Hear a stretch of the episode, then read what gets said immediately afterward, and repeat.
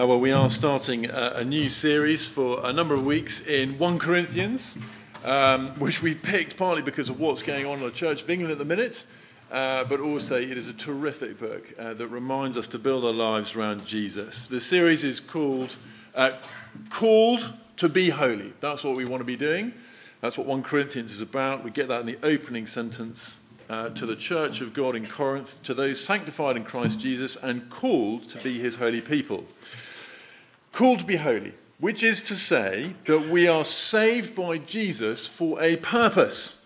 And that purpose is to glorify God by being set apart from the world around us. God is holy because he's set apart. We are his people, holy. We're different from the world around us.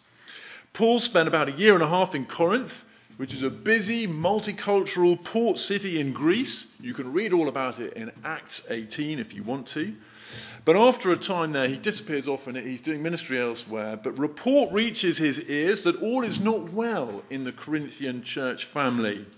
There's division caused by teachers, there's sexual immorality, there's people just serving themselves on Sunday at church, and even those denying the resurrection of Jesus and his people. And so Paul writes to correct the Corinthians, calling them to holiness. That is, lives that are different because they're built around the gospel of the resurrected Jesus. So, verse 2 is going to be a key verse for us. To the church of God in Corinth, to those sanctified in Christ Jesus and called to be his holy people. It might read, to the church of God in Chesham, to those sanctified in Christ Jesus and called to be his holy people. So, in this series, we're going to hear assurance. We're going to hear we are sanctified in Christ Jesus. Whatever you've been struggling with this week, whether it's the alcohol or whether it's the pornography or whether it's the anger, I don't know what it is, actually, we are sanctified. And that means we're saved. So, it is entirely right to say that we are saved or justified or sanctified by faith alone. But we're also going to be challenged in this series. We're going to be called to be holy, to live God glorifying different lives. And that is where faith alone does not make our lives fit our heavenly status. Faith alone does not make our lives fit our heavenly status. That actually takes repentance and work and persistence and most of all the grace of God to keep us going in all of that. So the aim here is may the way that we are united as a church and with other Christians, may the way that we're united and the way that we use our bodies and our sexuality make the teaching of our God and our Saviour attractive and beautiful to us to our families, and to all of Chesham. That's what our prayer is. Should we pray for that as we start this series? Lord God, we do long what it says in Titus 2, I think, Lord, that we, Lord, would glorify and make attractive this teaching about our God and Saviour, Jesus Christ. Lord, that the way we live and the way that we use all the gifts you've given us, our lives, our bodies, our relationships, Lord, that all these things would glorify you and make you so beautiful and wonderful in our eyes and the eyes of those around us. Bless us by your Spirit, Lord, with the power to change, the power to hear, first of all, and the power to change and to live for you. For, Lord, that is life to the full when we are most delighted and most tuned to you and that reality of your love. Amen. Um, and Vivian, I think, is now going to come and read for us. Oh, I just shut it. So the passage we're reading today is from 1 Corinthians chapter 1 verses 1 to 17 and is found on page 1144 of the church Bibles.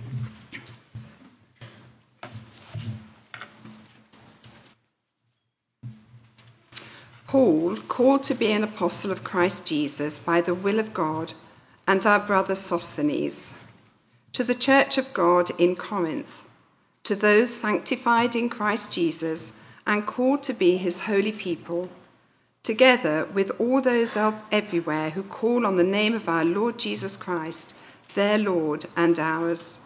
Grace and peace to you from God our Father and the Lord Jesus Christ. I always thank my God for you because of his grace given you in Christ Jesus. For in him you have been enriched in every way, with all kinds of speech and with all knowledge. God thus confirming our testimony about Christ among you. Therefore, you do not lack any spiritual gift as you eagerly wait for our Lord Jesus Christ to be revealed.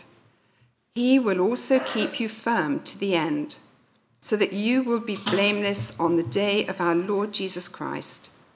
God is faithful, who has called you into fellowship with his Son, Jesus Christ, our Lord.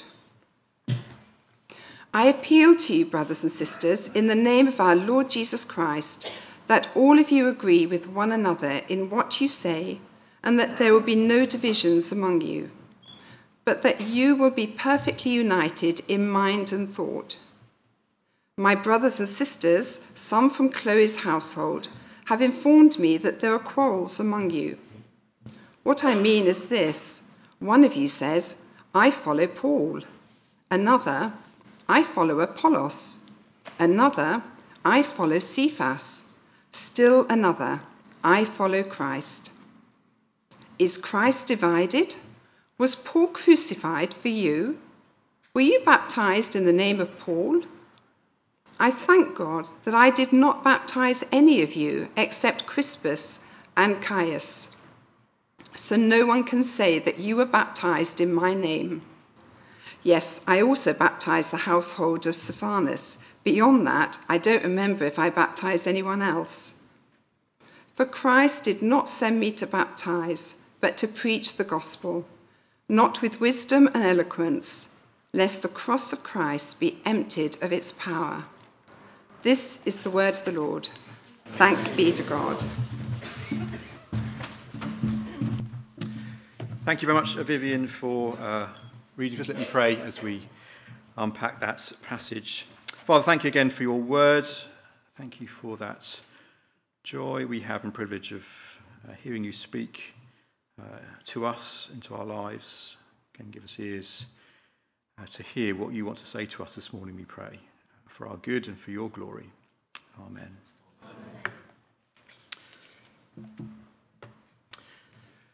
Well, if the uh, Apostle Paul uh, were to write a letter to Emmanuel, I wonder what he would want to say.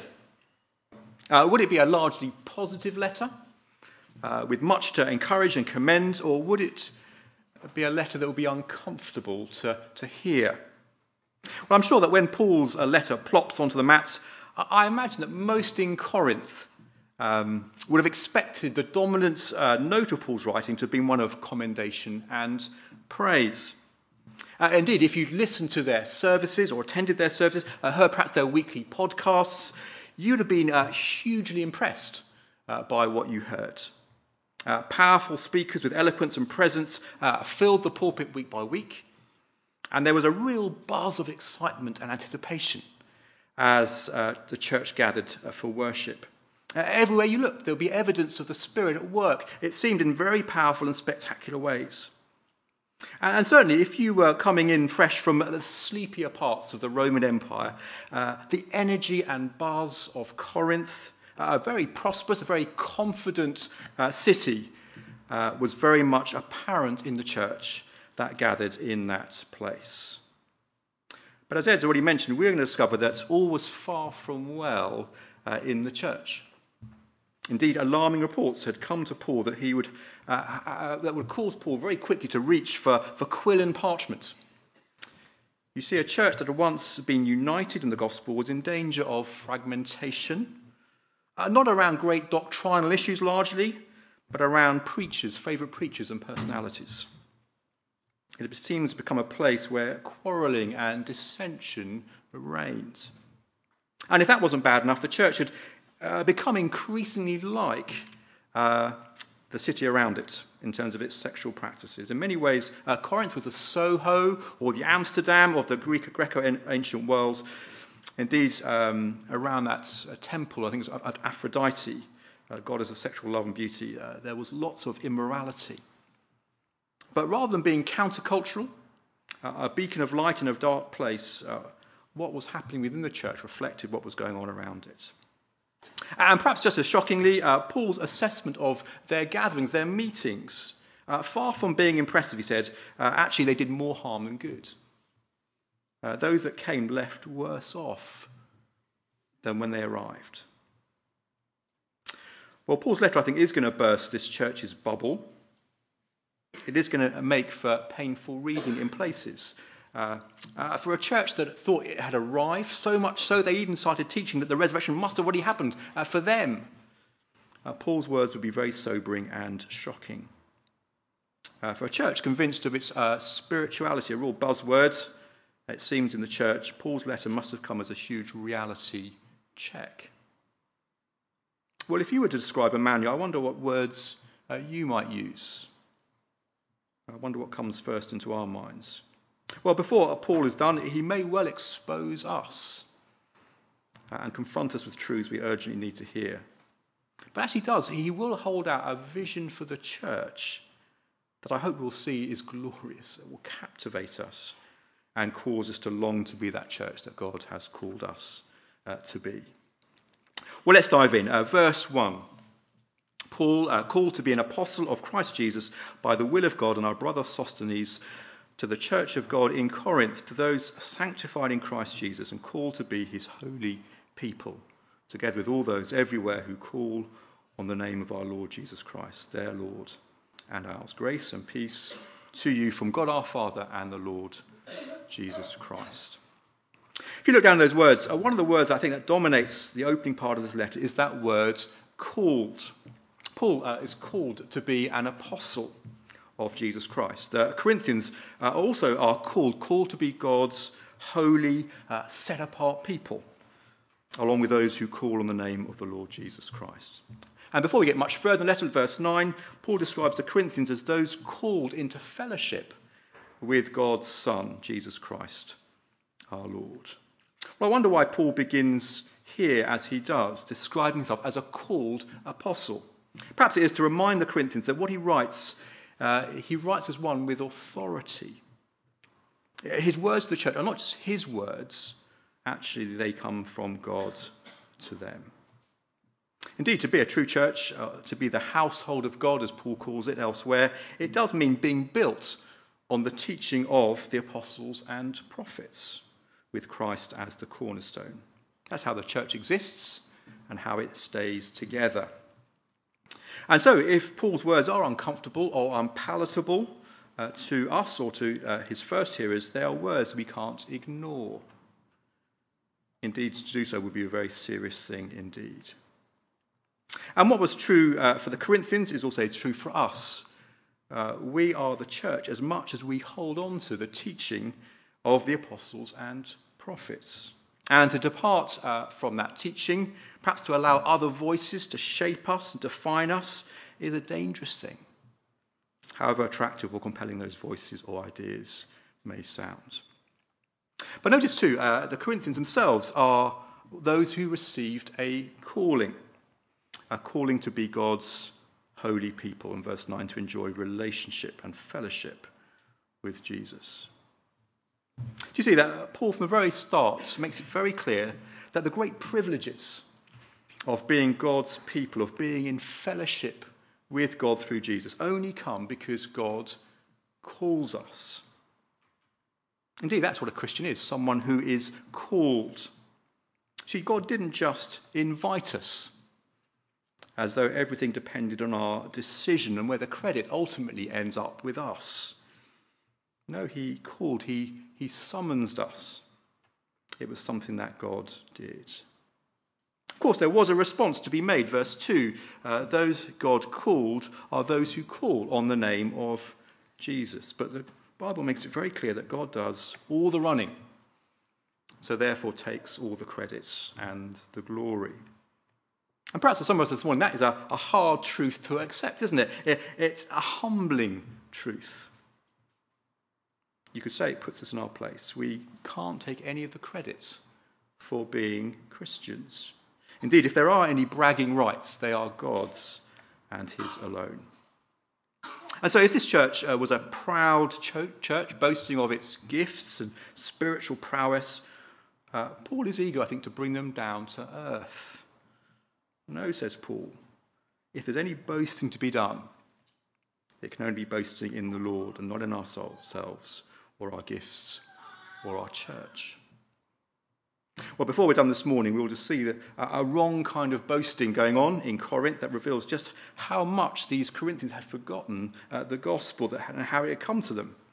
They only had what they had because of God's undeserved grace to them first.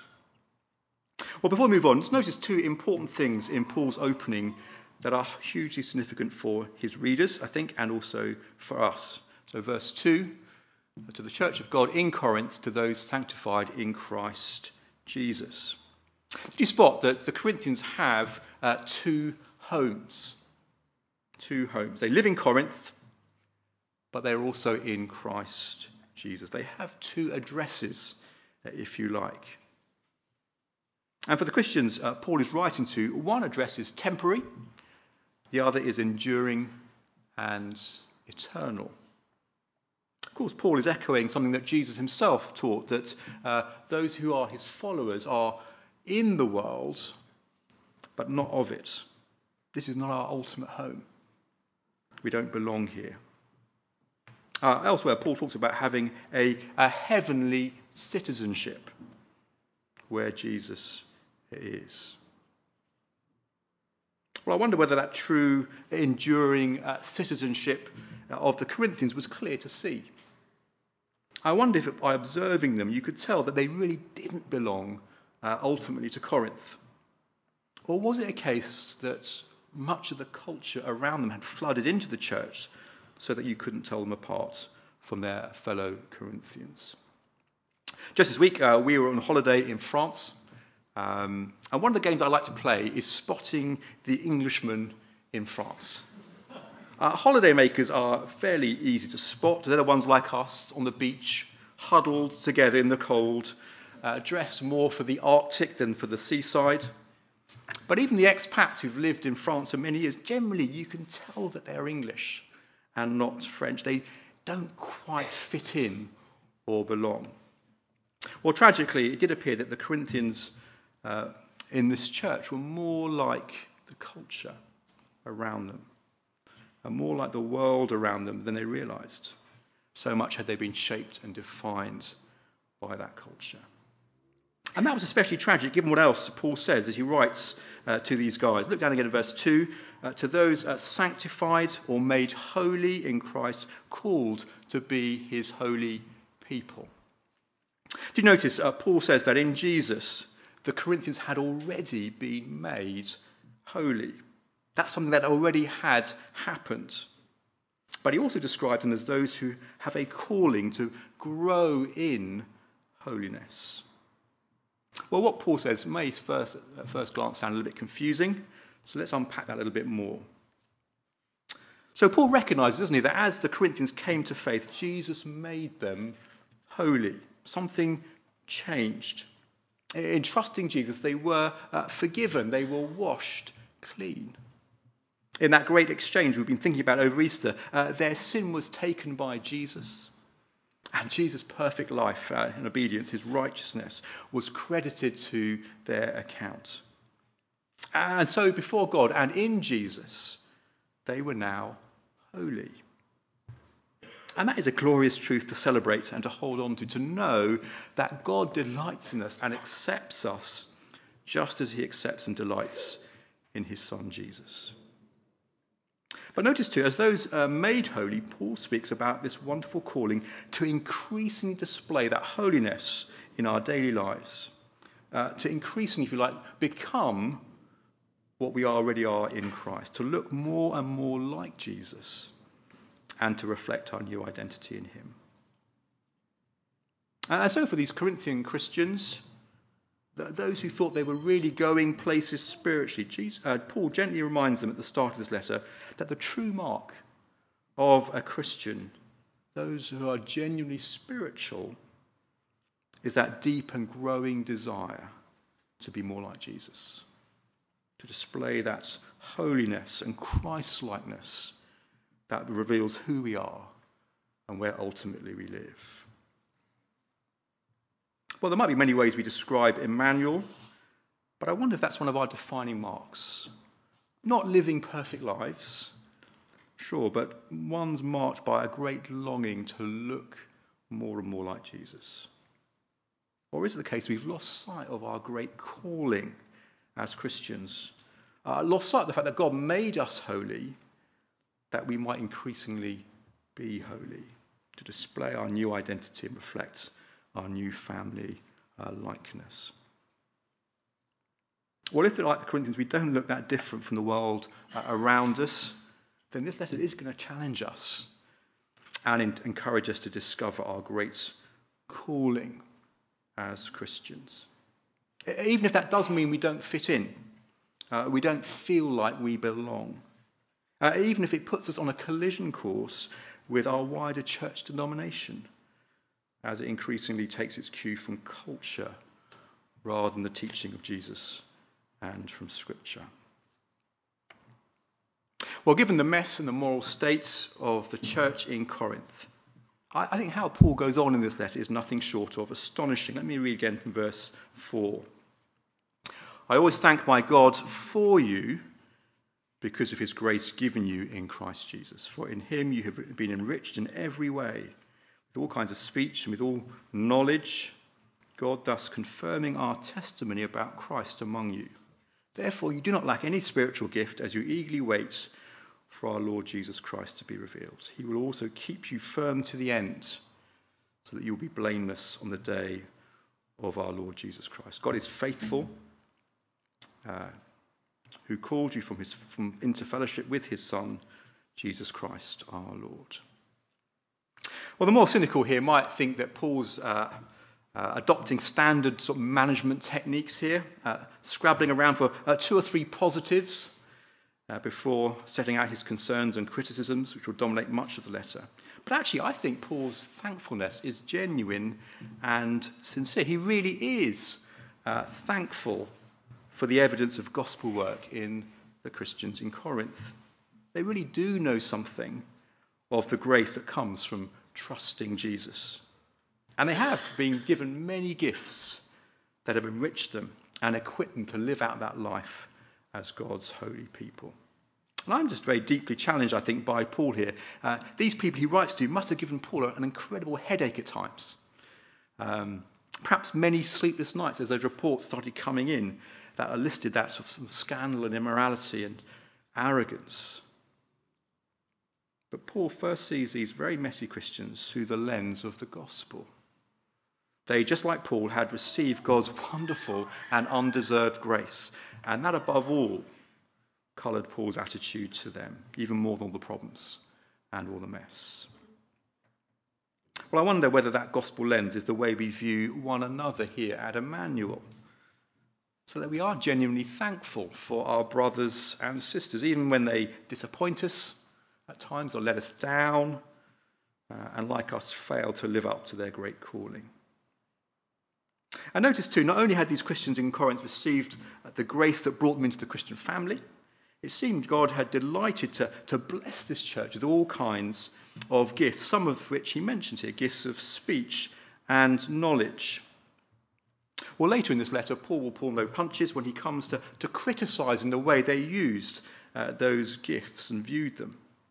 They saw them as, as badges of prestige, uh, marks of greatness and superiority, gifts to be used for personal fulfillment and self advancement.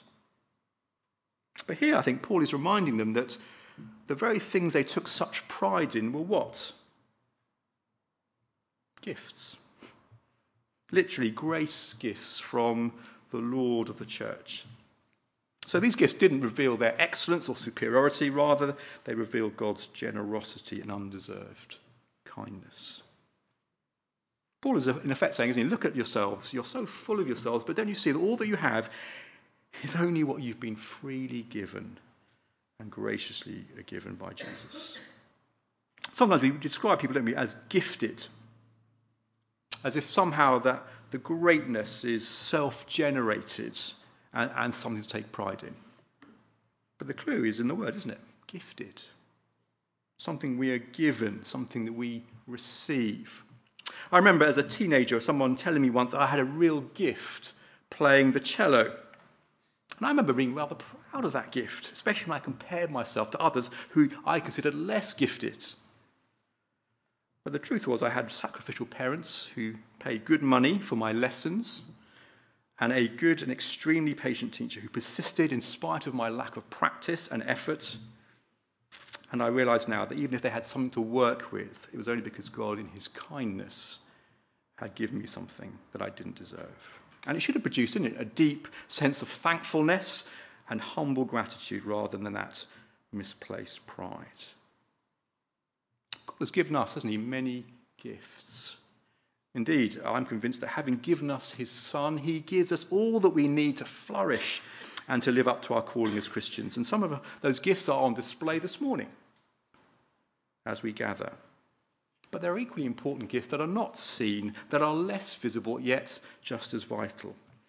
And this letter will encourage us not to uh, identify and use those gifts in a way that promotes ourselves and bolsters our egos, but actually to help the church grow in, in godliness and effectiveness as we live up to our calling.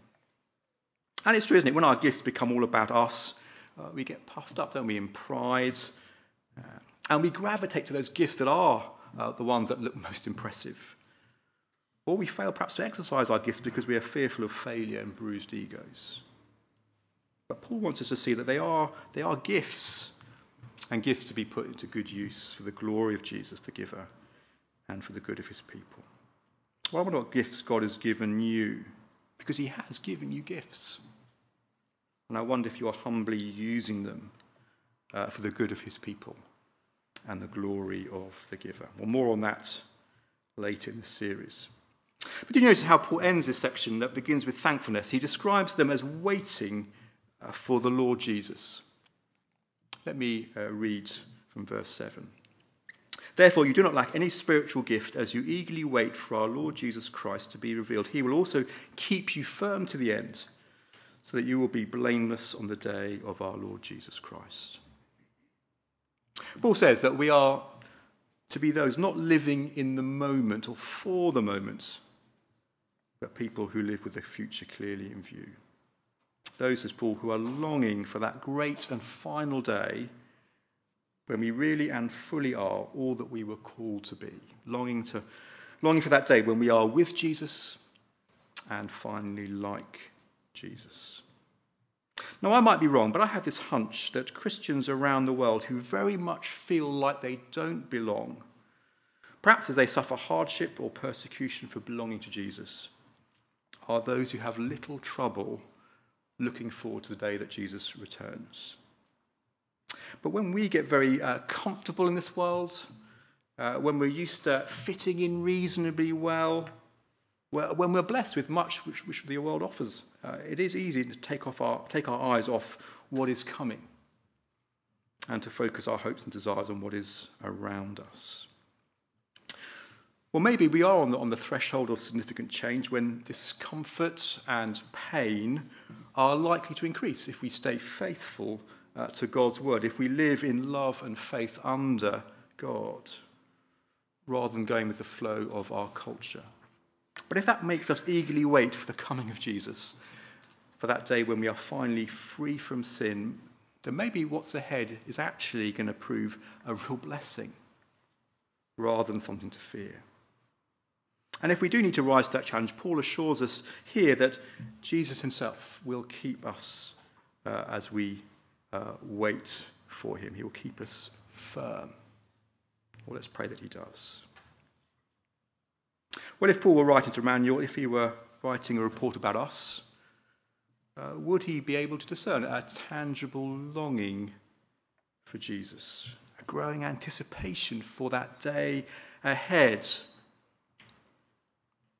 Uh, would the choices we make about our gifts, our time, our money reveal what we're hoping for, what we're holding out for? Or would we be indistinguishable uh, from the world around us whose hopes and dreams are only for this life? Well, verse 10, 10 takes us to the heart of this letter and to the divisions that marred the church that Paul writes to. And this is a theme we're going to explore in the coming weeks. But I do want to just see one thing before uh, we finish. Let me read again from verse 10. I appeal to you, brothers and sisters, in the name of our Lord Jesus Christ, that all of you agree with one another in what you say, and that there be no divisions among you, but that you reflect, that you be perfectly united in mind and thought. My brothers and sisters, some from Chloe's household have informed me that there are quarrels among you. What I mean is this one of you says, I follow Paul, another, I follow Apollos, another, I follow Cephas, still another, I follow Christ. Is Christ divided? Was Paul crucified for you? Well, the church was splintering around different uh, personalities. It wasn't around theological uh, issues, I don't think, primarily, because Paul and Apollos and Cephas were all on the same page. They believed and preached the same gospel. They served together for that gospel. No, these divisions reflected a, a pride within the church that led to people sort of lining up uh, behind different individuals, different personalities, as a way of advancing their own position and power within the church. It's kind of a reflected glory thing where people would attach themselves to particular leaders in order to make a real spiritual impression to advance their spiritual status and stock. Do you remember during lockdown how politicians would be interviewed often on Zoom, and behind them they would have those amazing sort of libraries of books that were written by impressive authors they probably hadn't read. But it was, wasn't it, to kind of reflect that, that something of that glory and to look well informed and well read. So how pathetic. Except that don't we do the same things in our own spiritual context? I, I follow Tim Keller. I always catch John Piper's podcasts, uh, or insert whatever famous theologian you like. Um, you, did, you did catch their podcast, didn't you? It was excellent. Oh, you didn't? And if you've been on the receiving end of some of those conversations, don't you feel the pressure perhaps to, to bluff, maybe even to lie? so we don't see our spiritual stock fall. Perhaps dropping a few names ourselves or, or mentioning a personal conversation we had with some Christian worthy that we might impress. Well, apparently, some in Corinth were playing that game. We follow Christ. We weren't playing that game, they were saying, We follow Christ. But there was probably a smugness in their voices that sought to trump everyone else.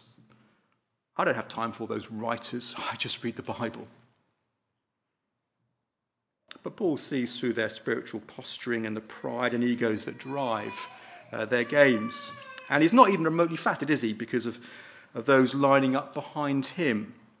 Those who thought that being baptized by the great apostle Paul somehow made them more worthy than the rest. Do you spot how Paul pops that little bubble in verse 16? Do you know, I don't even remember who I baptized.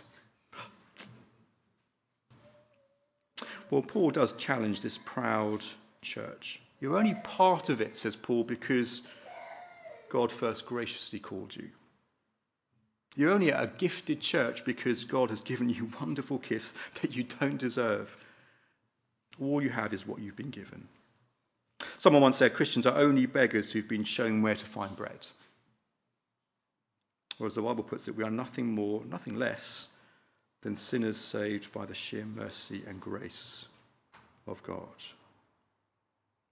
And to discover that is both deeply humbling and wonderfully liberating. So, this week at school or college, we don't need to impress others or looking cool. At church, we don't need to, to focus on looking the part and hiding the mess, to pretend what we are not.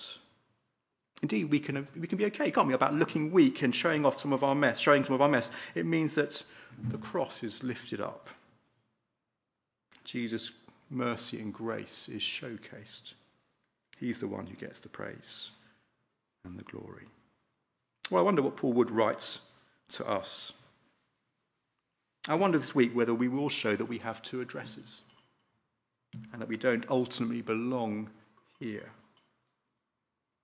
Uh, I wonder if we will display that deep longing to look more like Jesus and be marked by that consuming desire for his return when we will be with him and we will be like him.